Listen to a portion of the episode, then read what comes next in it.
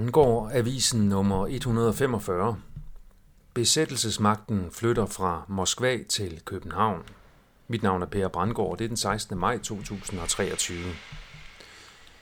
WHO udvider deres europæiske hovedkontor i Danmark og planlægger afstemning om juridisk magt over blandt andet Danmark om 8 dage i sundhedens groft misbrugte navn. Indenrigs- og Sundhedsministeriet har meddelt, at WHO-kontor flytter fra Moskva til FN-byen i København. WHO's europæiske hovedkvarter ligger i forvejen i København. FN-byen øh, huser 11 FN-agenturer og 2.000 medarbejdere, fordelt på to forskellige adresser i Nordhavn i København.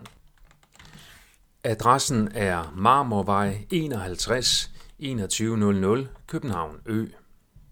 Det norske medie Steigan skriver om det skæbnesvangre WHO-møde i World Health Assembly, der starter den 21. maj i år. Steigan skriver, at der er planlagt afstemning om både ændringerne i IHR, International Health Regulations, og den nye pandemitraktat allerede ved det forestående møde, og at afstemningen er planlagt til den 24. maj 2023. Steigen skriver også, at WHO er registreret som et FN-organ, noget det egentlig ikke er. WHO blev oprettet i 1948 uden for FN. WHO har fuld immunitet mod strafforfølgelse, og ledende ansatte har diplomatisk og skattefri status i Schweiz. WHO indgår ifølge Steigan i det, som kaldes International Health Partnership IHP+, efter Davos-modellen, det vil sige World Economic Forum, for stakeholder-kapitalisme. Altså en korporativ sammenblanding af offentlige og private interesser med privat storfinans i førersædet. De filantropiske organisationer, som har føringen i dette partnerskab, er Bill and Melinda Gates Foundation, Medtronic Foundation Rockefeller Foundation og United Nations Foundation. Steigan citerer James Rugoski, der har udgivet en lang artikel om WHO's pandemitraktat, og jeg citerer. Aldrig før i menneskehedens historie har en organisation åbenlyst planlagt et kup mod suveræniteten af og sundhedsfriheden til et hvert menneske på jorden. Det britiske medie The Exposé har bragt en lang artikel om WHO's generaldirektør Tedros Adhanom Ghebreyesus. Artiklen argumenterer for, at Tedros aldrig skulle være blevet generaldirektør for WHO. Han skulle i stedet være blevet sigtet for forbrydelser mod det etiopiske folk.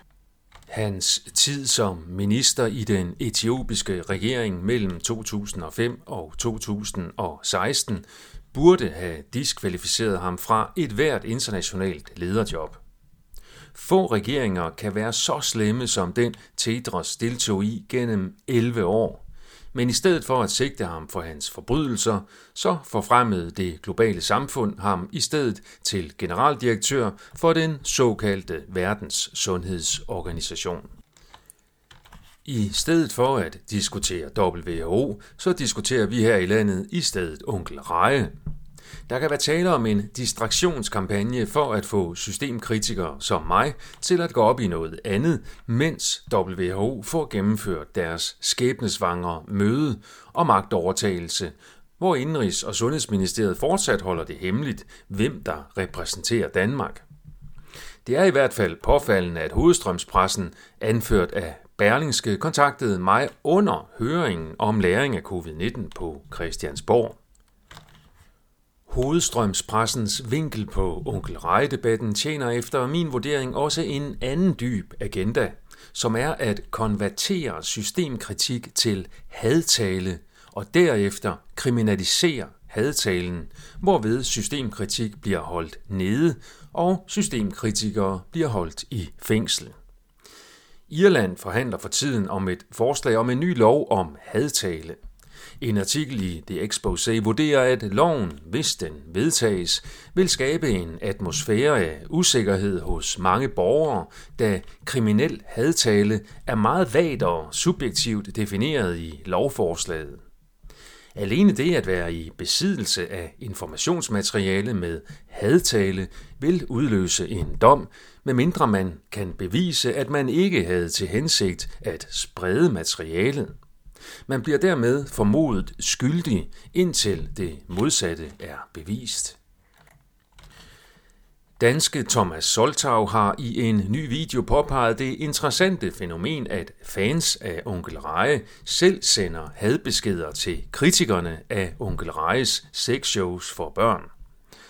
Hvis Danmark indfører den samme lov, som Irland nu måske er ved at indføre, så kan det medføre nogle ganske absurde retssager, hvor alle til sidst ender i fængsel for at ytre deres meninger frit og følelsesladet. At det kan lade sig gøre at forbyde kritik ved at kalde det hadtale, ved vi fra de mange i øvrigt civiliserede lande, hvor det er strafbart med fængsel at ytre kritik af den offentlige fortælling om holocaust, det vil sige den historie, der har givet Israel og sionisterne den magt via offerkortet, som de har, og misbruger stadigvæk den dag i dag. Ja, alene det at skrive og tale ord, hvor du udtrykker en smule tvivl om den historiske begivenhed, kan sende dig flere år bag træmmer i blandt andet Tyskland og Østrig. Rationelt set skulle man mene, at hvis holocaust-historien er vandtæt, så kan den tåle kritik. Dette koncept med at kriminalisere kritik og debat bliver nu forsøgt udbredt til andre områder, og det er absolut noget, vi også skal være på vagt overfor, også her i Danmark, hvis vi fortsat vil være så frisindede, som nogen mener, at onkel Rejes sex shows til børn er et positivt udtryk for. Nå, men nu handler det i første omgang om at få stoppet WHO. Hvis Steigan har ret i deres tidsvurdering, så har vi travlt. Læs mere om det på stopwho.dk.